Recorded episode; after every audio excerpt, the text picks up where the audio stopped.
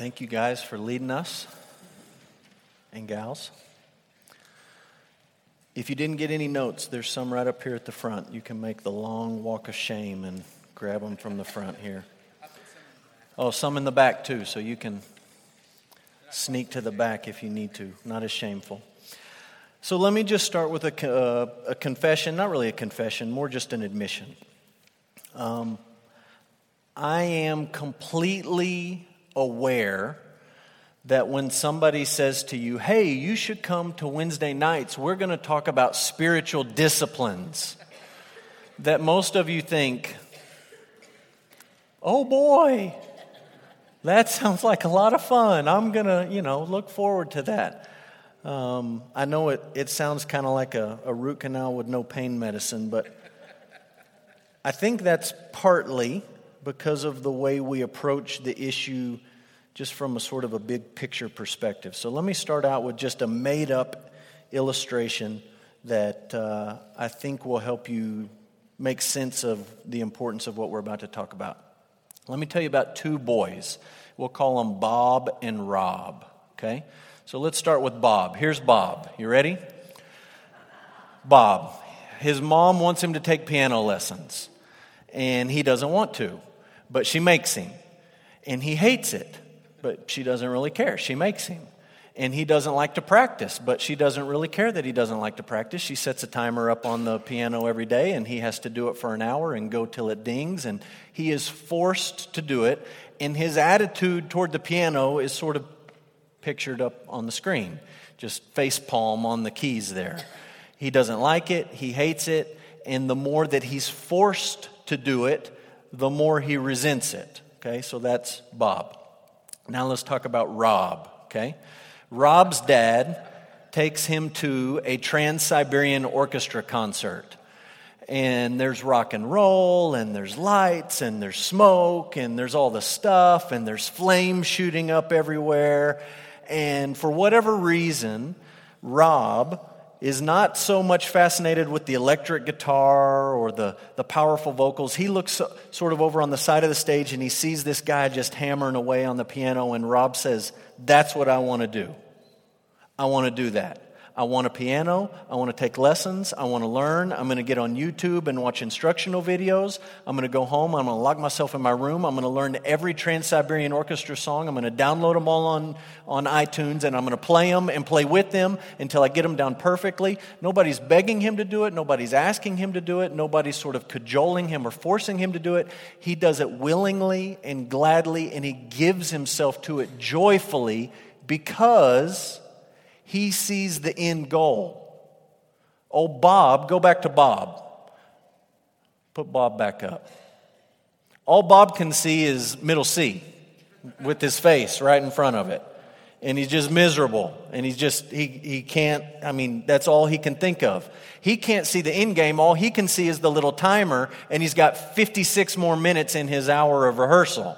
That's all he can think about. His vision doesn't extend anywhere beyond that. Now go back to Rob again. Rob has that etched in his brain. And he thinks, that's what I want to do. And he gives himself to it completely. And you know as well as I do, the outcome for those two young men, imaginary men, young, uh, made up young men, is going to be completely different. What does this have to do with spiritual disciplines? Most of us, when you hear the word spiritual disciplines, think, oh, that's when we're going to have a series of lessons on all the things I'm supposed to be doing as a Christian. And I'll be honest with you, when I pick up a book on spiritual disciplines, that's the first thing that pops into my head. Oh, great, this book's going to make me feel guilty. This book's going to show me all the things I'm not doing that I'm supposed to be doing and show me how big of a loser I am and how I need to get my act together. This ought to be a delightful read. The problem is we look at it as something that we're forced to do because we don't see the end game. We don't see the goal out there of why we do the things that we're going to talk about. So, over the next several weeks, we're going to talk about specific spiritual disciplines and what they are and why they're important and how you do them. But tonight, sort of the big goal for the night is just to sort of throw the goal out there and say, this is what you're shooting for. I don't want this to be a, an eight week study where you leave and every Thursday for the next two months you're grouchy because you think, I'm not doing enough. Dad gummit. Preacher made me feel guilty again on Wednesday night. I want this to be a study where you leave and you say, This is something that I get to do. I have the privilege and the opportunity to do because you see the end game out there. And so that's sort of what we're going to try to talk about tonight. What are spiritual disciplines? Most books that you pick up on spiritual disciplines don't ever define them. I, I was surprised by that. I went through uh, my office and looked at all the books I have on this topic, and almost nobody ever stops to explain what they are. They all just sort of assume you know what they are. The closest thing I found to a definition was in Don Whitney's book called The Spiritual Disciplines, and this is how he sort of defines it. The spiritual disciplines are the habits of devotion and experiential Christianity that have been practiced by the people of God since biblical times. The habits of devotion and experiential Christianity that have been practiced by the people of God since biblical times. Okay, a couple of thoughts there before we move on. First of all, they're habits. Okay? There's something that in your life you have to do enough so that it becomes second nature. That's one of the reasons we call these things spiritual disciplines. They take discipline. They're not easy for anybody. They're not easy for your pastor. They're not easy for your Sunday school teacher. They're not easy for Dr. Whitney up on the video earlier. They're not easy. So we call them spiritual disciplines. And he starts off saying you got to form these habits in your life when he says experiential Christianity, what he's saying is this is sort of how you experience your relationship with Jesus, right? It's not just about praying a prayer and then trying to be a good person, but this is how you experience a real living relationship with Jesus. And I didn't have you fill any of this part of the definition, in, but it's super important. He says they've been practiced by the people of God since biblical times, meaning you and I don't have the burden, thankfully, of inventing spiritual disciplines. Like you don't you don't have to do that and if you're excited about it, you don't get to do that. You don't get to say, "Well, you know, your list of spiritual disciplines is fine, but I'm going to practice the spiritual discipline of golf." And I'm going to go to the golf course. And that's going to be how I connect with Jesus. Or it's dove season, and so my spiritual discipline for the next few weeks is hunting dove. Or, well, you know, my, you don't get to do that. These are the spiritual disciplines. We're not just pulling them out of thin air, as we're about to see. We're going to the scriptures to see what does God tell us to do? What have the people of God done in the scriptures? And we're looking back at history and we're saying this is what God's people have done throughout the years, throughout the centuries to grow in their relationship with God. So let's just think for a minute. Take your Bible out. Nothing really to fill in here. I just want you to look at some of these passages as we think about what's the biblical basis for spiritual disciplines. We'll just go from beginning towards the end. Look at Genesis chapter 5. This is the famous genealogy where everyone dies. And you know that in all genealogies, everyone dies, but this is the one that points that out to you. Every person listed, he lived this many years and he died, and he died, and he died. And then you come in verse 21 to a guy named Enoch, and it says, When Enoch had lived 65 years, he fathered Methuselah. Enoch walked with God after he fathered Methuselah 300 years and he had other sons and daughters. Thus, all the days of Enoch were 365 years. Enoch walked with God, and he was not, for God took him. And you see this same idea all the way throughout the Bible. We're not going to look at other passages, but you can trace it all the way through. This idea that we walk with God. That's how our relationship with God is described over and over and over again. The way that we walk. It's not described as a sprint, it's not described as a crawl, it's described as a walk. Meaning, you're not going to get there quickly, but you're going to keep making progress. You're not going to go as hard as you can and then just flame out, but you're just going to keep pressing on and keep pressing on and keep pressing on. This idea that he walked with God is, is one of the earliest pictures we have of what does it mean to have a relationship with God and to practice uh, the things we're talking about here with spiritual disciplines. Flip over to the right and look at Ezra chapter 7. We're skipping over a lot of ground just to hit the high notes here. Ezra 7.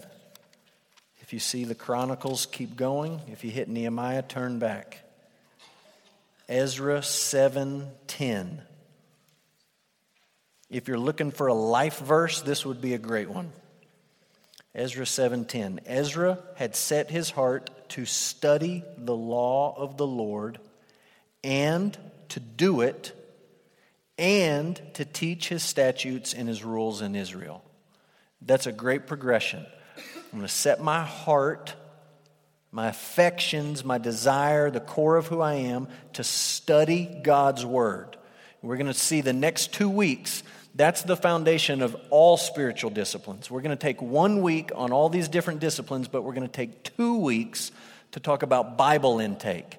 And that's what we're reading about here in Ezra's life. He set his heart to study the law of God. He made that commitment, right? He didn't just sort of wake up one day and say, Well, am I going to study the law of God today or not? Well, I don't really have time. Kids are already screaming. Got to get them out the door. Got to do this. No, he made a settled determination in his mind I am going to do this. Like he made a resolution in his life I am going to study the law of God. He set his heart to do it, to study it, and to do it. Meaning, it wasn't just an academic thing, but it was something that changed him God used this study to turn him into the kind of person God wanted him to be, and he set his heart to teach his statutes and his rules in Israel, meaning the things that he's learning, the things that he's studying, the things that he's taking in from God's word don't just stay with him, but he's passing those things on to other people. Okay? I gave you the whole book of Nehemiah. You can just flip to the right, and I'll just point out to you chapter 1, verse 4 to verse 11 is Nehemiah praying and weeping and mourning and fasting for days. For days he does it. And then I will point out to you if you look at chapter 2, the king said to me, What are you requesting? So I prayed to the God of heaven, and then he tells him what he's requesting. Right there at the beginning of the book, you have a, a picture of a man who prays without ceasing. That doesn't mean you never stop praying, but that means there's specific, set aside, devoted time where you're giving yourself to prayer, fasting, the other spiritual disciplines, and it's also a spontaneous thing in your life. It's not just scheduled in routine where you check it off a box, but it's part of who you are, and it's something you do throughout the day. And you see that all the way through Nehemiah. A great place to study if you've never studied the Bible, you don't know where to start, you could start in Nehemiah and you could just look for all the places that he prays and make a list of them. There's tons of them. Over and over and over and over again, he's praying and he's praying and he's praying and he's praying. Some of them are really long, some of them are really short. Some of them last for days, some of them don't. Some of them are just him talking to God, some of them are him leading the people in prayer. But he's praying, and you see that discipline on display in his life. Look at Psalm 1. Psalm 1. Blessed is the man who walks not in the counsel of the wicked, nor stands in the way of sinners, nor sits in the seat of scoffers, but his delight is in the law of the Lord, and on his law he meditates day and night. Okay? We watched the short video. Dr. Whitney's talking about meditation. Don't just read, but you've got to slow down and meditate. We'll talk more about that. What I want you to see in Psalm 1 2 is that his delight, this blessed person, his or her delight is in the law of the Lord. Meaning, if we're comparing Bob and Rob, we're not talking about Bob with his face smashed on the keys. We're talking about Rob who spends all night practicing and rehearsing because it's his passion and he sees the end game for it. This person described in Psalm 1 delights in God's law. You don't have to guilt them into it. That doesn't work, anyways. You know it, and I know it. He doesn't have to be guilted into it. He delights to do it. She delights to do it. Look at Daniel chapter 6.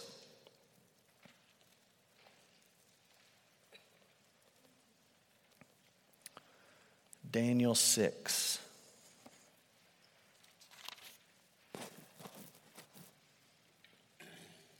You know the story of Daniel in the lion's den, I assume. If you don't, you can read Daniel chapter 6. In verse 10, we read that when Daniel knew the document had been signed, he went to his house where he had windows in his upper chamber open toward Jerusalem. He got down on his knees three times a day and he prayed and he gave thanks before his God as he had done previously. Most important words in that passage in verse, verse 10 as he had done previously. He did not get in trouble and find himself in a pickle and then say, God, I'm going to come talk to you about this and I need you to bail me out. This is just par for the course, routine for his life. Why? Because he's disciplined, because he's set his heart to do this, because he's committed himself to do these things. So he's done these things previously as part of who he is. Matthew chapter 6. We're getting close to the end of this list here. Matthew 6. Just point out a few verses. We won't read all of it. If you look in verse 2, this is Jesus talking, the Sermon on the Mount. He says, When you give to the needy, not if you decide to do that, but when you do it. Verse 5, he says, When you pray. Verse 6, When you pray. Verse 7, When you pray. Over and over and over again. Verse 16, When you fast don't do it this way. Verse 17, when you fast, don't do it this way, but do it this way. He's assuming all the way through here that we're going to be people who give and people who pray and people who fast. That's just going to be normal part of our lives. Flip over to the right, 1 Corinthians chapter 9.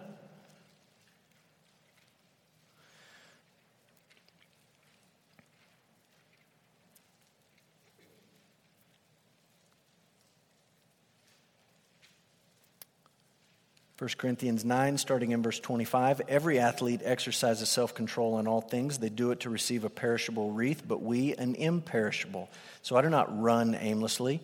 I do not box as one beating the air, but I discipline my body and I keep it under control, lest after preaching to others, I myself should be disqualified. No specific disciplines mentioned there, other than the fact that Paul's saying generally, you've got to train and you've got to be disciplined right? Athletes don't become athletes on accident. They set out to work and they work hard. And Paul says, in the same way, they're looking for a physical wreath. I'm looking for an imperishable wreath, and I've got to be disciplined so that I don't, I don't uh, preach to others and then find myself disqualified. A similar idea, if you flip to 1 Timothy 4,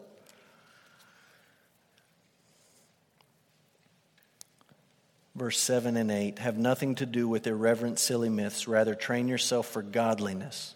Bodily training is of some value. Godliness is of value in every way as it holds promise for the present life and also for the life to come. We're going to come back to that passage in 1 Timothy 4. You can just sort of hold your spot there, and uh, we'll talk about that in a minute. That's just a quick overview, biblical sort of fly over the top, get the lay of the land of spiritual disciplines and being committed to certain practices and God's people doing that in the scriptures. Some of you want to know, I want the whole list of what spiritual disciplines are. Because you're like me and you like lists and you like to check things off and you want to make sure you don't leave anything out and you got all your T's crossed and your I's dotted and all that sort of stuff. So let's talk about that for a minute. There's a guy named David Mathis, and he's written a book called Habits of Grace. Our staff and our elders just read this book, and uh, the first time I read it, I didn't like it a whole lot. We read it again when I, I went through it with the staff, and I liked it a little bit more. Habits of Grace. And he breaks them down, and he says there's three categories of spiritual disciplines says there's a bunch of disciplines that fall under the category of hearing God's voice. That would be hearing his voice in Scripture. That would not be just sitting and trying to sort of download information and follow your gut, but listening to Scripture. That's hearing God's voice. And he puts several things under that. He talks about having God's ear, meaning we can talk to him, we can pray to him, and he puts several things in that category. And then he has a third category called uh, belonging. That should say belonging, my mistake belonging to God's body. being part of the church. And so he's got different disciplines listed under these, but he says these are sort of the three big working categories that you hear from God, and then you talk to God, and then you're connecting with God's people. And I think it's a, a helpful way to break them down. It's not the only way to break it down. The guy that we watched on the video just a minute ago, Don Whitney, he's got a book called Spiritual Disciplines for the Christian Life. And in his book, he lists 10 disciplines. And there they are. Uh, we're going to talk about most of these at one point or another. Bible intake, prayer, worship, evangelism, serving, stewardship, fasting, silence and solitude, he lumps together, journaling, and learning. And so he says there's 10 of them. So you're like, okay, is there three? Or is there 10? And just to complicate it more, Dr. Whitney uh, has written a couple of other books. He's written one called Simplify Your Spiritual Life, and you're going to love this. It has 90 chapters. That sounds real simple, right? 90 different things. And uh, to make you feel a little bit better, he's not saying you need to do all of these 90 things every day. He's just sort of giving you some ideas of how you might practice spiritual disciplines. Then he's got another book. We're going to talk about this one as well called Spiritual Disciplines Within the Church. And he lists 13 in this book. Okay, so 3, 10, 90, 13. My point to you is there is no list. Okay? I cannot give you a list and say, these are the ones. Different authors approach them differently. In your mind, they may fit together a little bit differently, uh, but we're going to cover the big ideas over the next few weeks. Why do we need to practice spiritual disciplines? Let me give you a few reasons before we uh, wrap up. Why do I need to do it? Okay, what's the end game? Number one, the book of Psalms assumes that God's people will practice spiritual disciplines. It's just an assumption. It's so much an assumption that very rarely does the book of Psalms detail you need to do this, you need to do this. It just assumes you will be doing this and you will be doing this. You will be coming to God's word for truth. You will be talking to Him in prayer and responding to Him in worship. You will be meditating on God's word. You will be hiding God's word in your heart. You will be doing all of these things. And I've given you a few places you can look on your own, but it's just an assumption this is how we connect with God. And the reason the book of Psalms is so important is that if all the books in the Old Testament, the book of Psalms describes this is how God's people connect with God. This is how they experience Him. It doesn't just happen on its own, but these are the ways that they experience God and grow in relationship with Him. That's the whole point of the book. And throughout it, there's just an assumption that you're going to be doing certain things taking in God's word, responding to Him in prayer, etc. Okay? Secondly, and sort of a similar idea, Jesus assumes that you're going to practice spiritual disciplines. We've already looked at Matthew 6, so I don't know that we need to look at it again. The point there is pretty obvious. When you give, when you pray, when you fast, this is how I want you to do it. There's really no discussion of, hey, I'd like you to think about doing these things. He just assumes that we're going to be people who do these disciplines, who practice these disciplines. Number three, this is a big one. We practice spiritual disciplines for the purpose of godliness, for the purpose of growing and becoming more like God. Don Whitney says it this way in, uh, in his book on spiritual disciplines. He says, There is little value in practicing spiritual disciplines apart from the single purpose that unites them. That purpose is godliness. So I'm just going to tell you right now if you can't set that in front of you as the goal and see that it's valuable and good and desirable, your Bible reading is going to be boring as all get out and your prayer life is going to be filled with daydreams. And you're not going to memorize any scripture. And you're not going to be committed to evangelism. And you're not going to want to serve God's people. You're not going to want to do any of the things that we could talk about under the heading of spiritual disciplines. You've got to sort of have the vision out there to say, the reason I'm doing these things, the reason I'm committing myself and setting my heart to practice these things is that I can become more like God less like the wretched sinner that I am, and more like God. I can draw closer to Him and become more like Him. Secondly, I say secondly because that idea and this idea go together. I know we're in the middle of a list, but these two kind of go together. We do it for godliness, and we also do it so that we can enjoy God. And I think that's where a lot of us miss the, the purpose. Like we miss the goal. We hear a lesson on Bible reading and prayer and memorizing scripture and meditating and all that stuff, and it just sort of becomes this weight that we think, oh, I have to do that. But I just want you to see how the psalmist talks about God and his relationship with God. Look at Psalm 63. Just think about how different this is than how most of us think about our relationship with God. And think about if this was how you approached your relationship with God, how much differently your life would look when it comes to the spiritual disciplines. Okay? Psalm 63. Oh God, you are my God. Earnestly I seek you. My soul thirsts for you. My flesh faints for you in a dry and weary land where there is no water. I have looked upon you in the sanctuary, beholding your power and your glory. Because your steadfast love is better than life, my lips will praise you. I will bless you as long as I live. In your name I will lift up my hands. My soul will be satisfied as with or as if it was full with fat, rich food, and my mouth will praise you with joyful, there's that idea of emotion again, with joyful lips when I remember you upon my bed and meditate on you in the watches of the night.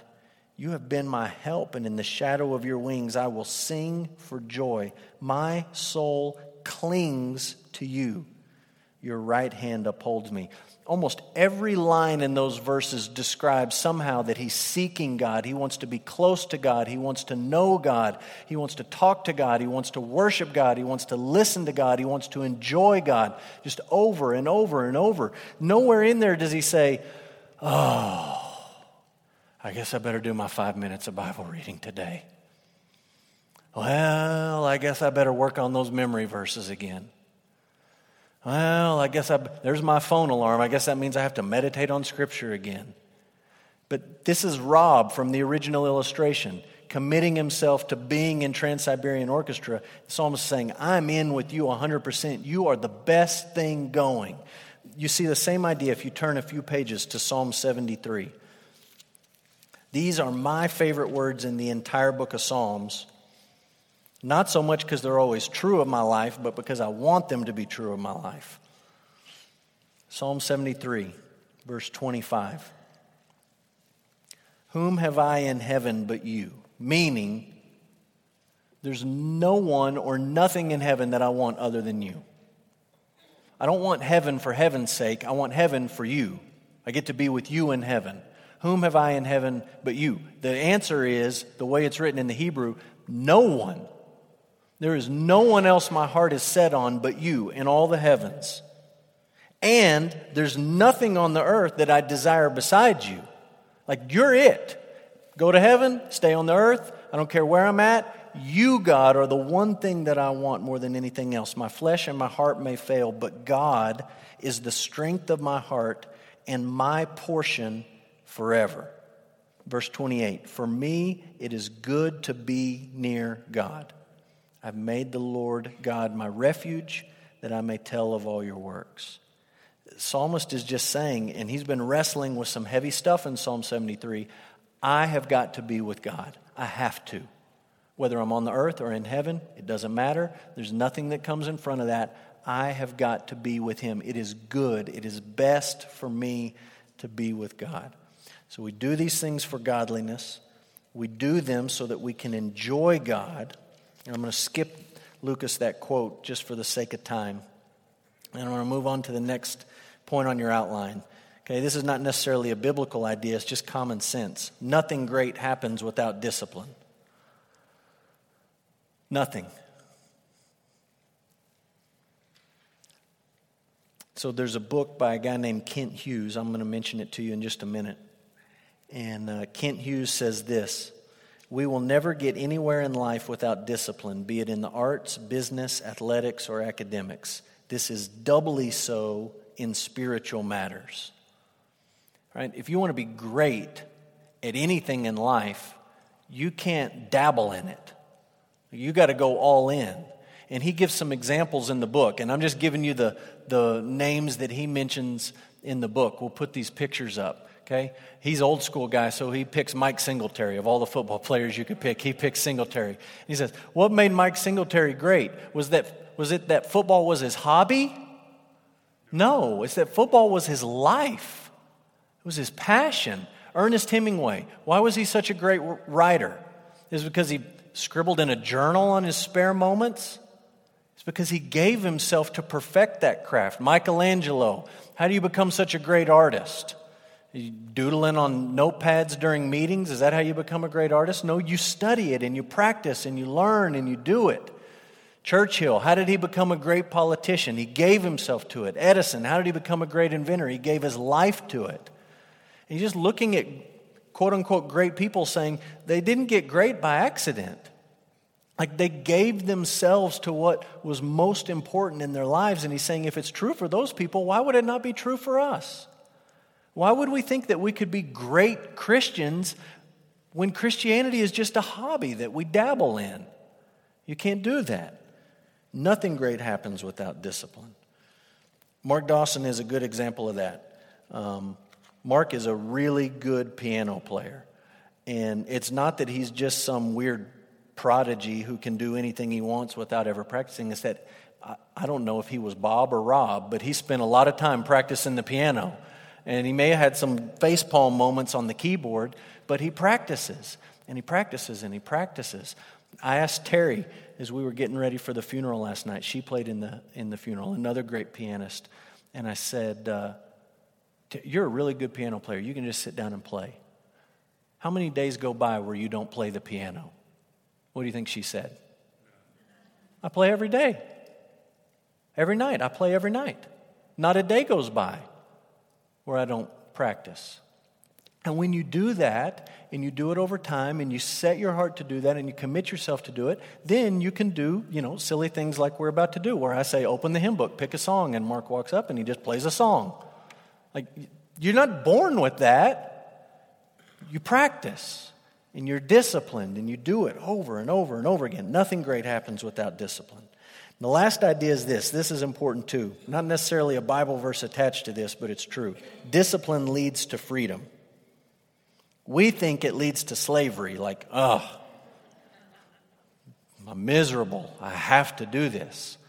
But the reality is that discipline leads to freedom. And let me just give you a few obvious examples of this, okay? Just to continue our piano illustration. If we put up uh, on the on the piano here Beethoven's Fifth Symphony, and I just sort of said it's open piano night, you can come up and play. Any one of you or myself would be free to walk up here and make a racket on the keys. But not all of us, in fact, most of us would not be free to come up and to make it sound good or sound right. You're not free to do that. You can bang away and make all kinds of terrible noise, but you're not free to play that song. Another example, one of the most popular shows in my house right now when I can get it off cartoons and Disney kids is American Ninja Warrior. And I don't like watching this show with uh, my wife, and I don't like watching this show with Emma. I really like watching this show with my little girls because I watch it with my little girls and they still watch it and every time they do something and somebody mess up messes up they look at me and say do you think you could do that? and I say, Oh, yeah, I could do that. Easy. Yeah, well, you could do it. You could do it. You know, the pe- jumping with the pegs in your arms or running across things or what, all the crazy stuff they do. And my wife and Emma have, you know, called my bluff by now and they know, no, you couldn't do that. Not in the middle. You are not free to finish the course. You can't do it because you don't exercise like those people exercise. One more example just from the world of sports Steph Curry. A lot of you have heard of Steph Curry. Steph Curry, in case you didn't know, is about one inch shorter than me. So if he stood up here, we would look awful close. I have my boots on, so maybe I'd look, you know, way taller than him, but we're pretty close. And I have about 10 pounds on him. And I promise you it's not 10 pounds of muscle, but I got 10 pounds on him. So we're really close to the same size, right? Like physically, same height, same weight, and he can do things that I cannot do dribbling the basketball, shooting the basketball, passing the basketball, dunking the basketball, etc., etc., etc., doing things with multiple basketballs. If you've ever watched his pregame dribbling warm up, you can get on YouTube and find it.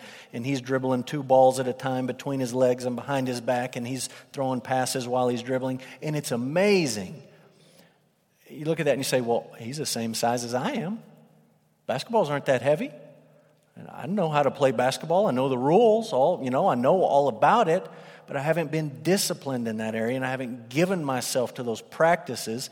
And the result is, I'm not free to do what he does with the basketball. Nor are very other, uh, very many other people free to do what he does with the basketball. So, look, the big idea, sort of, we're throwing out tonight is you've got to see the end goal. Before we even talk about Bible study and prayer and fasting and all these other things we're going to talk about, you got to have the end goal out there, right? And you got to sort of reshape the way that your mind thinks. And in your brain, you've got to realize nothing great happens without discipline, and discipline leads to freedom, right? If I'm going to be the best follower of Christ I can be, it's going to take discipline. It's not just going to happen. And doing these things isn't going to enslave me and bind me, it's going to set me free. Like, I'm going to wake up in 30 years and I'm going to be able to do things and talk to people and serve in ways that I'd never be able to do if I hadn't committed myself and set my heart to these disciplines. And you got to see the end goal is not just so that we all look at you and say, well, golf clap for you, you're the best, you're so faithful in that. But the end goal is that you become more godly. You grow closer to God. And you grow in your enjoyment of God.